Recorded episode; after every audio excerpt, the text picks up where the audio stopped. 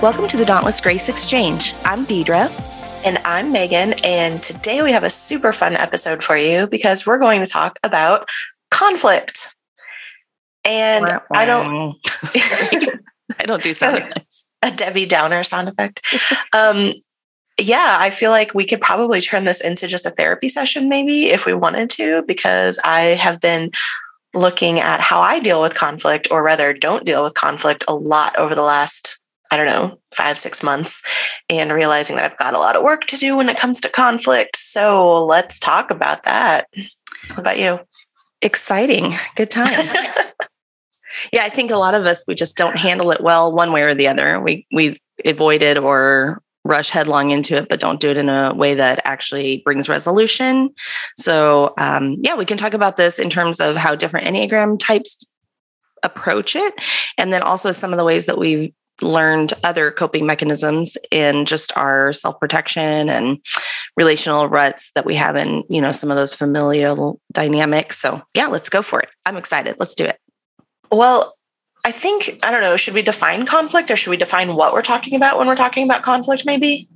Yeah, I think that's a good idea. Although it makes me laugh how we approach this. I'm like, yes, let's get into it. Let's do it now, uh, which might be indicative of how my conflict style is versus yours. But okay. Baby, you gut anger triad person. let's just do it. Let's get into it. Yes, define. Oh, I mean, I think when we think of conflicts, we always think of somebody being mad at somebody else. At least that's how I define it. Like someone's in a fight, right? And right. you taught me long ago that anger is a symptom of a blocked goal. So I don't know if it's fair to define conflict as someone's goal got blocked and it hit up against maybe someone else's goal that got blocked or yeah, I think that is a good starting point. Um, I also think it's just about speaking different languages too. Mm-hmm right? Like in a relationship, you have to decide um, to assume the best about the other person, but we don't often because we're kind of hung up in our own head and our own emotions and our own uh, turmoil of whatever's going on. But understanding that the way that I'm talking about something may not be heard by you because you would talk about it in a different way and it's almost like we're speaking different languages um, the way we approach just everything in life right? No matter who you are. Um, yeah. so some of it could be the blocked goals some of it could just be not having clear communication because we're we're saying words we understand but we're coming from different perspectives or points of view. And so some of it's just about uh, laying the cards on the table and being willing to sort it out with one another instead of a I have to win. you know, if yeah. we look at conflict as a fight, then somebody's got to win and somebody's got to lose. And that's a terrible way to approach people you love. Um, even, I don't know, even just as a Christian, like the word of God says, uh, you've heard it said, you know, love your God and hate your enemy. But I came to say, so Jesus came to flip that, even love your enemy. And so, no matter what situation we're in, if we are coming at it from a somebody's got to win and somebody's got to lose, I don't think we're doing it right. And so, um, you know, as an Enneagram one, let's let's get it right. Let's do this right. so. Well, speaking of that, so what I find interesting is that the Enneagram kind of actually breaks the numbers up into different conflict coping styles, and they are different from the triads and they're different from the stances. And I am not entirely sure that I understand how they all play out really, because I can look at these and go, but that's not how I know this person who's this number really reacts that way. For mm-hmm. instance, so ones, threes, and fives are in the same conflict coping style because y'all are emotionally logical under stress. And I kind of am laughing at that because I've seen you in stress and you like logic tends to slip out your brain. Yeah. Yeah. No. So what that doesn't feel that, right to me, but maybe if you like, is there a definition of that a little bit? Maybe. Yeah. It says like you you can be logical problem solvers and troubleshooters. You're able to emotionally detach in order to be objective in circumstances um, and you don't want to get worked up you try to stay calm and controlled to resolve issues. And i do i do see that play out in you sometimes depending on i think all of these are dependent on who the conflict is with how close you are within that relationship. If it's like a work conflict absolutely you go completely logical we're going to find the solution we're going to figure this out. But if it's like a super personal relationship then that is not how you react. And i've i've seen threes who don't react super logically under stress either totally. Yeah, that's interesting. I, I could see, I feel like I almost have three different spaces. I kind of have that workspace where I would be more like, okay, this isn't personal. We're just going to figure out the solution yeah. and what's best and fair for everybody. Um, and then the other one where I feel maybe um, the stress of like emotional withdrawal from me in which case i want to i get a little explosive or being misunderstood or whatever and i kind of almost retreat and so there's some relationships that i won't push on the conflict button at all because i'm mm-hmm. afraid mm-hmm. of the outcome of that um, so this is interesting yeah so i know in my life i could pick three different conflict styles that i have right.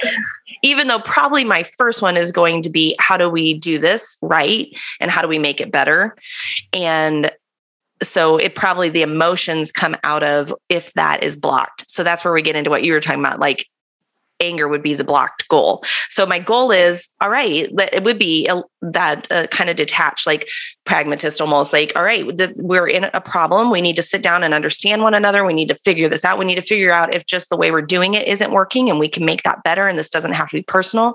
But then when I met with like some kind of resistance, whether that's emotionally or like shutting me down or not understanding me or whatever, then probably anger is going to be my go to next or just complete shutdown. Yeah. So maybe the first, like first filter would be accurate here. Like you want to be emotionally logical, that might be how you start to approach it. But if you're not met with that same type of problem solving opportunity by someone, then you're going to react in a different way that hits that gut place. Yeah. Yeah, maybe. So it would either be shut down or anger or something, but they're both from the same, like, oh, my goal is blocked and now I don't know what to do next. I think that makes sense. Um, you're close with a lot of threes, related to a lot of threes. What about threes? I know that do they approach it with that same like initial like we're just going to work through this or is there a lot of big emotions involved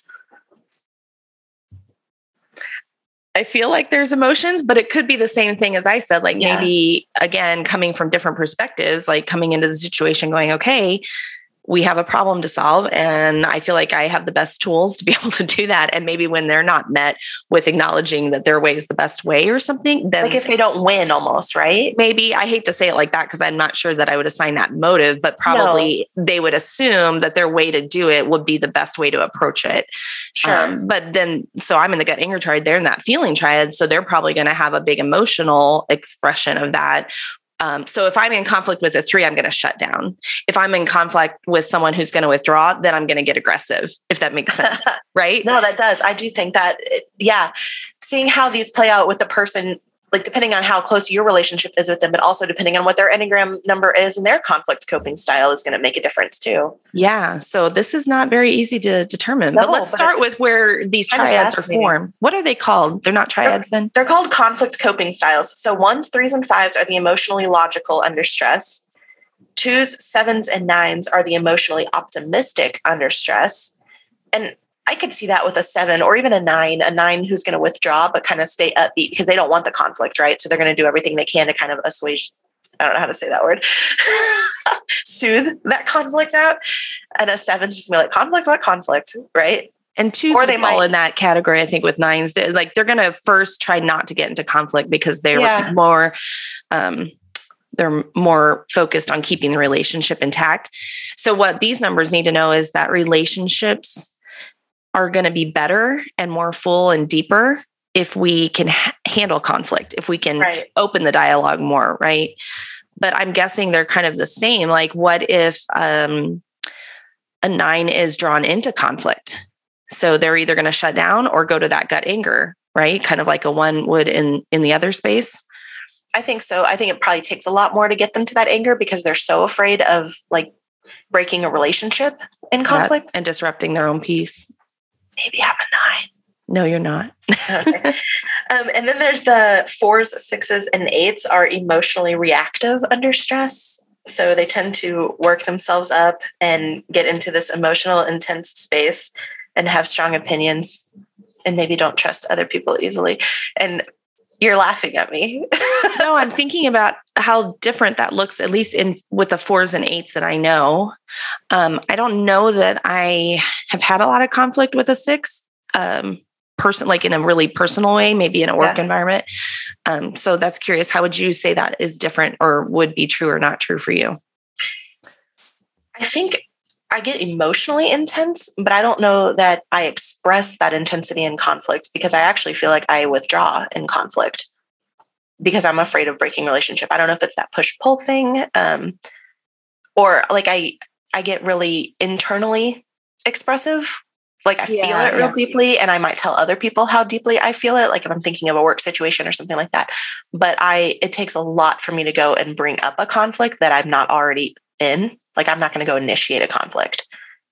So if someone else, I'm not. Oh, what?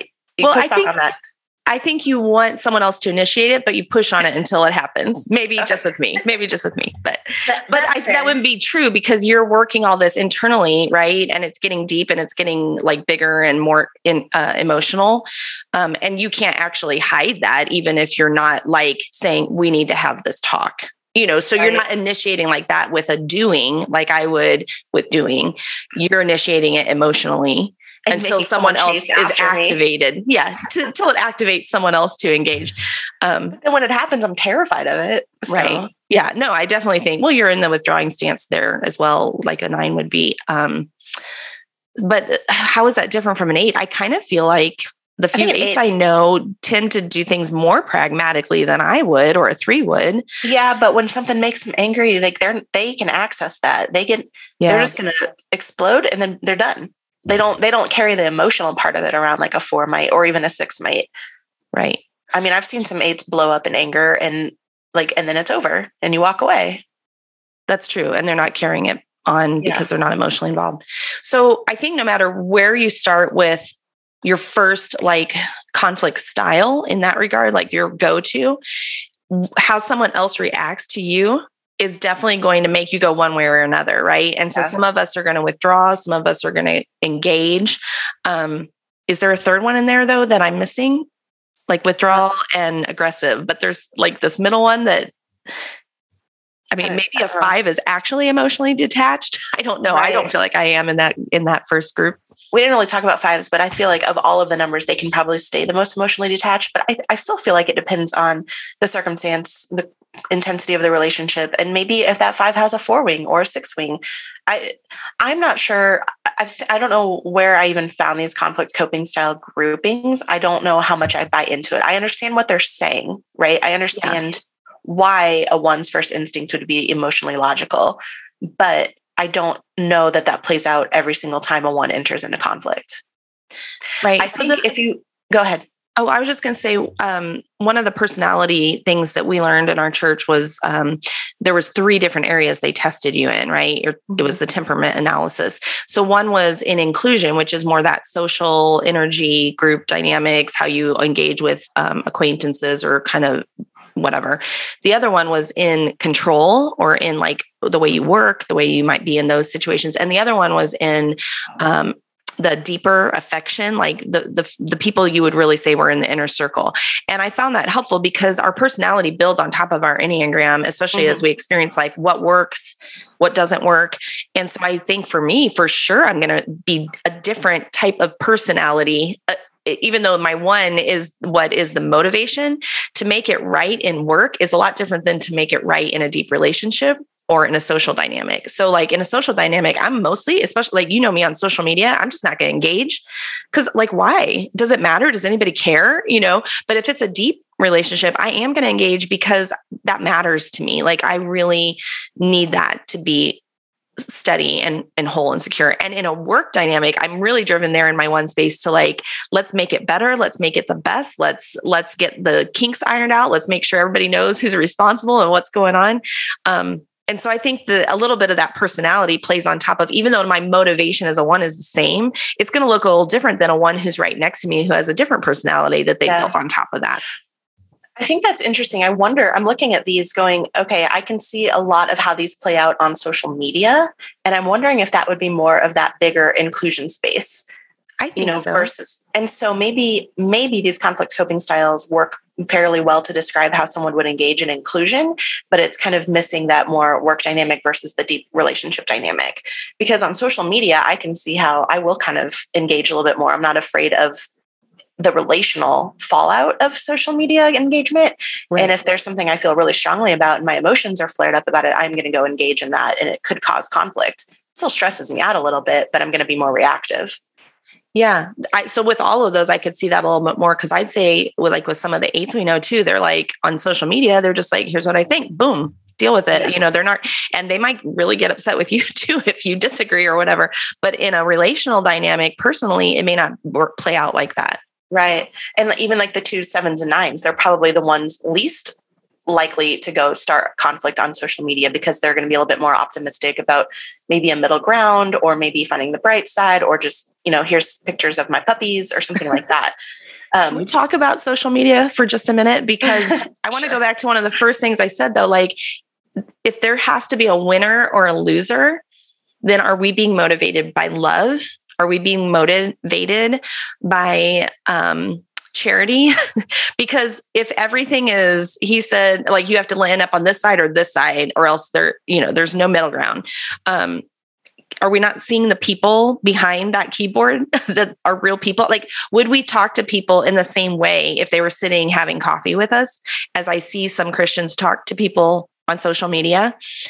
Um just wanted to throw that in there little truth bomb there i think. No, I, i'm just amazed at how I see people engage in that environment. I think it's been a really hard year and a half, five years. I'm not five sure years. on yeah. on social media because it has been so like lines are being drawn in the sand. And I remember a year ago thinking like, okay, I no longer want to be on this side of the sand because I don't love all of the things that I'm seeing come out of it. But there's no place to stand on the line anymore. If you if you are yeah rejecting like one side of the sand, you, you're automatically thrown to the other side. And I had to figure out like, but do I really believe everything I'm over here now saying that I'm aligning myself with? I don't think so. But there's no middle ground anymore. Like there just hasn't been a place for that both and on social media at all. No, I know. And so if you even want to have a discussion about something, it's well, whose side are you on? Why do we have to have sides? Why is life a game of tug and war like this? You know?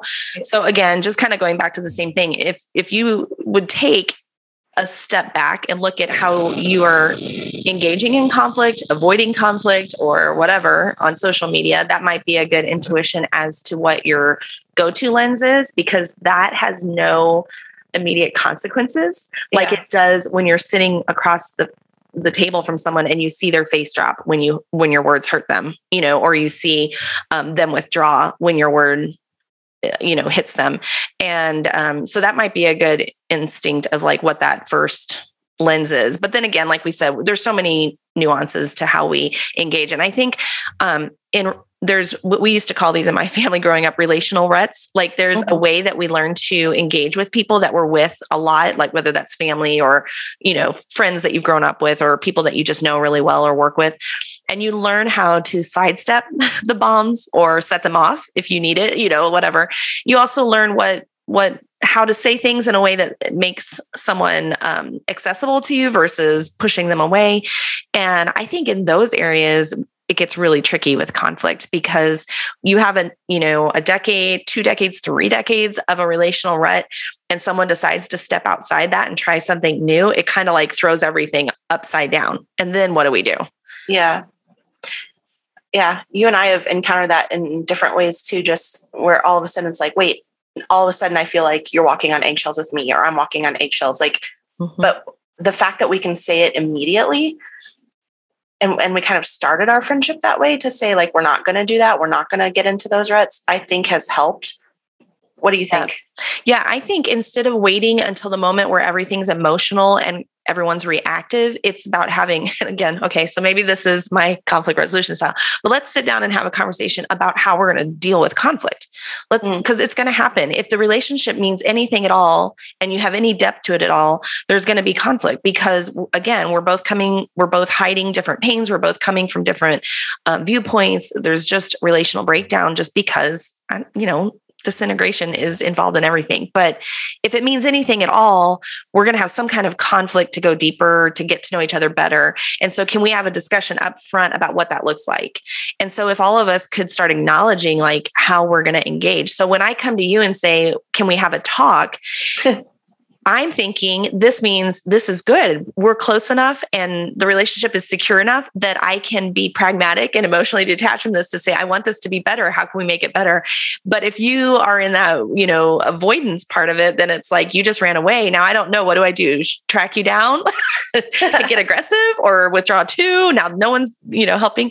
So um, I think just in, in the non-heated moments, whether this is a friendship, a marriage, a work environment, having those discussions about like, what is my first instinct and being honest, you know, like you can, yeah. you could say to me, I'm going to withdraw first. And that's like, just let me withdraw and then I'll come back to it or whatever. Or um, I'm going to be honest and say, I might get aggressive when you withdraw because I think that means that, you know, you didn't think my way was right or something, whatever. Um, you say whatever, but these are real life examples. you know, just as an example. just as an example of the last like three conflicts that we've had where I immediately withdraw and you're like, stop it, stop walking away.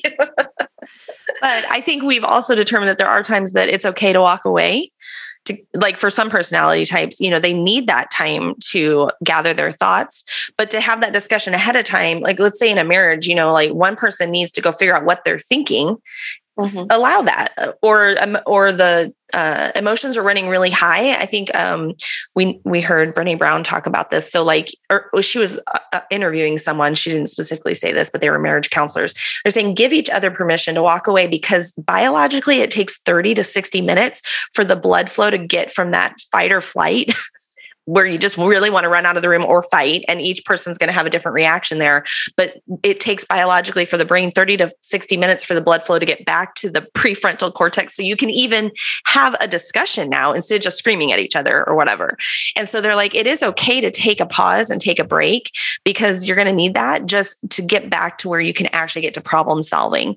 Um, and so i think it's just good always to have those conversations when when the blood's flowing in the right direction to say okay so this is something we know is a trigger for us. So next time this happens, let's give each other the white flag to say, okay, I'm walking out, but not forever. I'll come back in an hour, you know, and and that means I'm not running away from the conflict. It just means I need some time to process. I need to settle down. I need to gather my thoughts. And then I'm going to come back to this because this relationship means enough to take the risk of, you know, having the conflict. So I think all of this is a really good 30,000 foot view of talking about conflict but now I'm curious. I mean, I know the answer to this, but maybe not everyone does. What what things set you off the most? Just you personally. I think two things. If I am perceived as being like hyper emotional and being misunderstood, um, like if my feelings got hurt and I want to deal with that, and the other person's like, oh my gosh, like just settle down, your voice is too loud, you're too amped up or whatever. Um, that depending on the person will either make me withdraw or go into overtime or secondly if i'm perceived as the bully. So mm. it's interesting either if i'm the victim or the bully i can't decide which one of those is more painful to me but if i'm like so if i go into aggressive mode and then the other person is like withdrawing like oh, i can't believe you talked to me like that or whatever that makes me feel like wait i just wanted to make this better. Like why am i the jerk now? You know? Um although both of them have like I have to own my part in both of those because whether I am withdrawing because I feel like the victim of the situation or I'm getting aggressive because I feel like the bully, both of those are my own responses of in self-protection. Yeah. Right? And so either way I'm sinning against the other person because I'm not still just showing up to make the thing better and mm. showing up in vulnerability. So either way, I've either put on like a garment that doesn't fit right and isn't mine to wear. And so, you know, I always have to come back and repent of that one way or the other. That's good. What about you? I think, well, you can probably fill this in better than I could even, but I'm I'm positive that being misunderstood is a big one just for any four, especially. But um yeah, if I'm if if I feel like there's so much like emotion inside of me and I can't express it in a way that's received correctly, mm-hmm. like to match what I'm feeling, but I always I don't always even know how to express everything that I'm feeling because it's always so crazy and messed up and intense.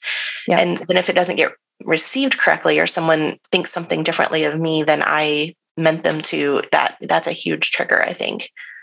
Um so what are the what do you do with that? Is that just shut down or um I'm trying, yeah. I mean, I think a lot of the times, especially if it's not a super close relationship, I probably just completely shut down because it's not worth it to me to engage to make it right. And then like for instance, if it's you or another close relationship like that, I I don't know that I shut down right away, but I immediately back off like, oh my gosh, I don't want to be in conflict. Is this okay? Are we okay? And then now all of a sudden we're not dealing with the actual issue that was yeah. brought up. We're dealing with the fact that I won't engage in conflict.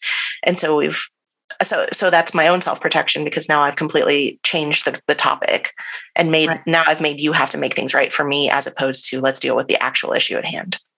Yeah. So that's good. I think everybody, if we could be honest about what it is that we're doing that's self protection for ourselves, we could acknowledge where we could um, make a choice to set that aside and get back to the main thing, which was wherever the communication breakdown happened, mm-hmm. you know, because that really, that really can be done without a lot of name calling and withdrawing yeah. and fist fight you know that really can just be like hey let's let's have a safe space where we can sort through this together but because that safe space requires vulnerability our first response is always to cloak back up and yeah. so whatever we normally would cloak up with whatever that looks like and again some people it's literally punching other people it's withdrawing and everything in between um, that's the part we have to start getting really honest about repenting of to one mm-hmm. another and to the lord like I I can make the, we can have a safe space here without me always having to have up this um, thing to protect myself because that is the thing that always sidetracks it from really getting to the conflict resolution like you said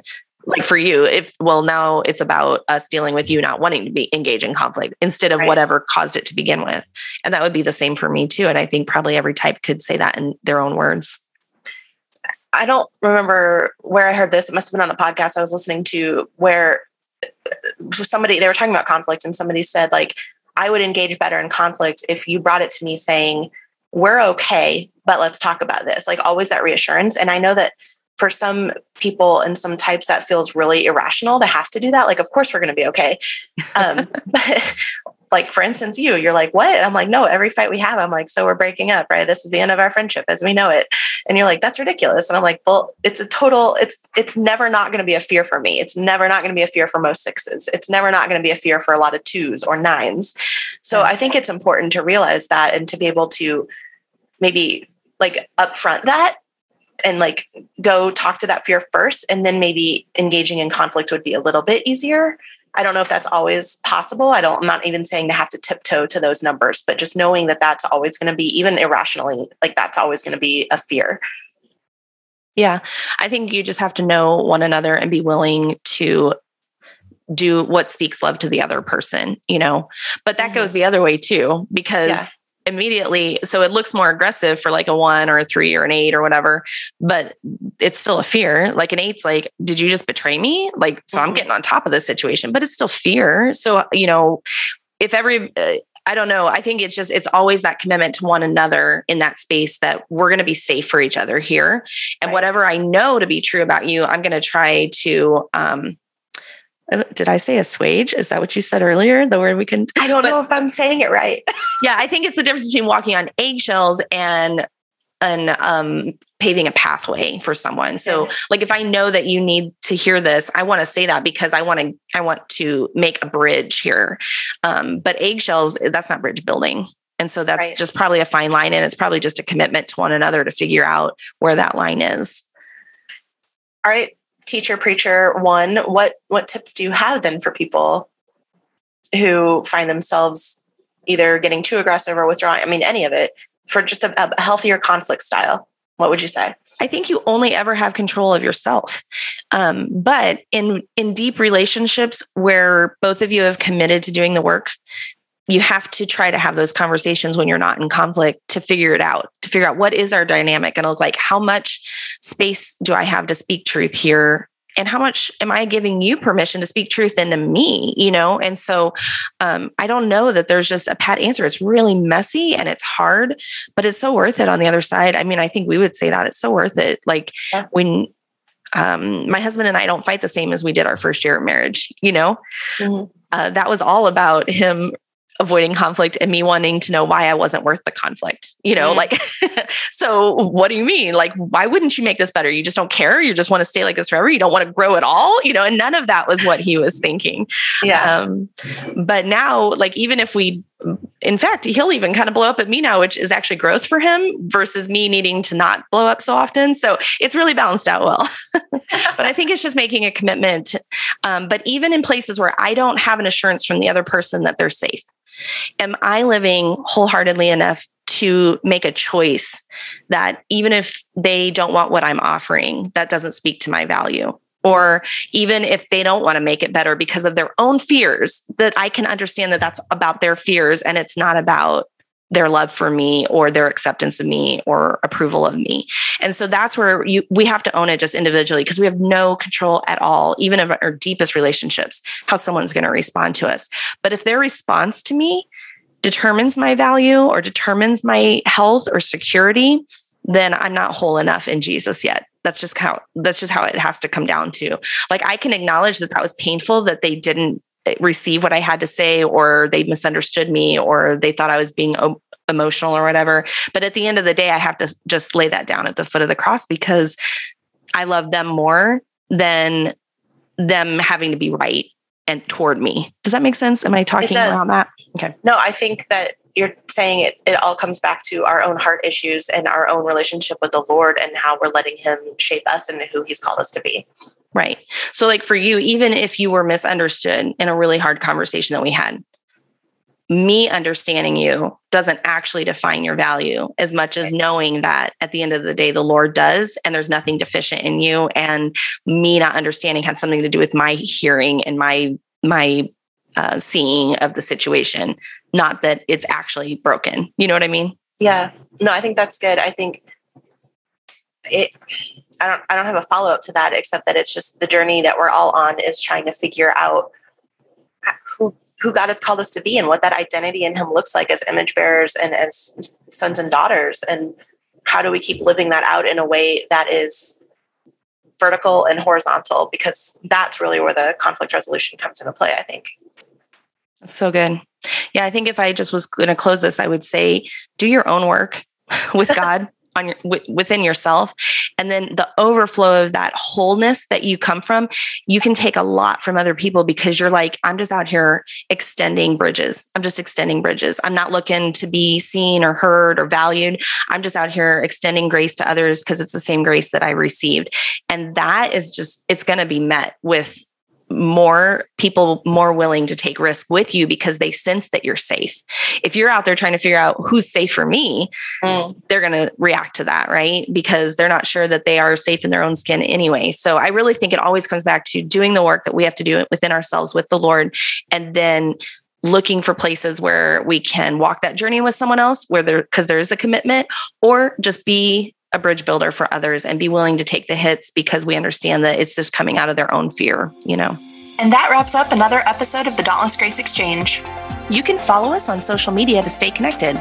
We're on Instagram at Dauntless Grace Ministries, and our Facebook page is Dauntless Grace. And you can join the conversation in our Facebook group at facebook.com forward slash groups forward slash team DGM. For more about the Enneagram, visit our website at dauntlessgrace.org for information and pricing about individual coaching sessions. And we even offer virtual and in person staff training opportunities for your organization. You can also follow me on Instagram at Enneagram Megan. And be sure to check out our website for more information about today's podcast at dauntlessgrace.org.